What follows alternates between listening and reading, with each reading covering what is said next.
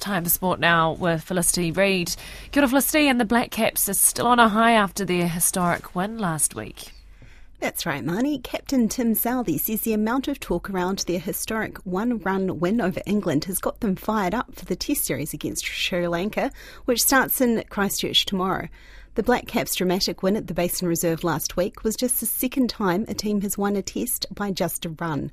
Southee says for the players, Test cricket is the ultimate, and he's glad many of the fans feel the same way. The guys uh, are just pleased to see people talking about Test cricket and, and Test cricket being, being exciting. So the guys still see Test cricket as the pinnacle of the game, and yeah, it's just great to have personally the amount. Kane Williamson will only join the Black Cap squad on the eve of the test after attending a memorial service for his grandmother today.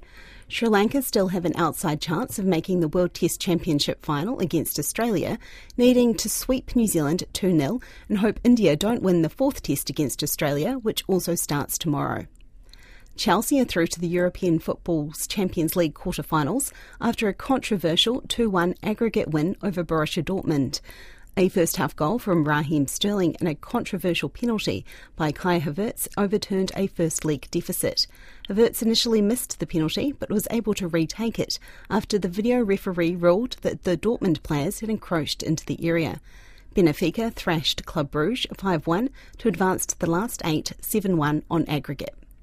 The Warriors have named an unchanged starting lineup for this weekend's NRL match against the Roosters in Sydney.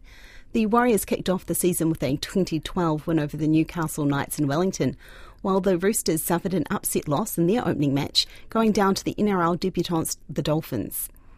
There will be some notable absences from the Players' Championship this week, but none more than defending champion Cameron Smith, who is ineligible for the PGA Tour's flagship event after he joined the Saudi funded LIV Golf circuit.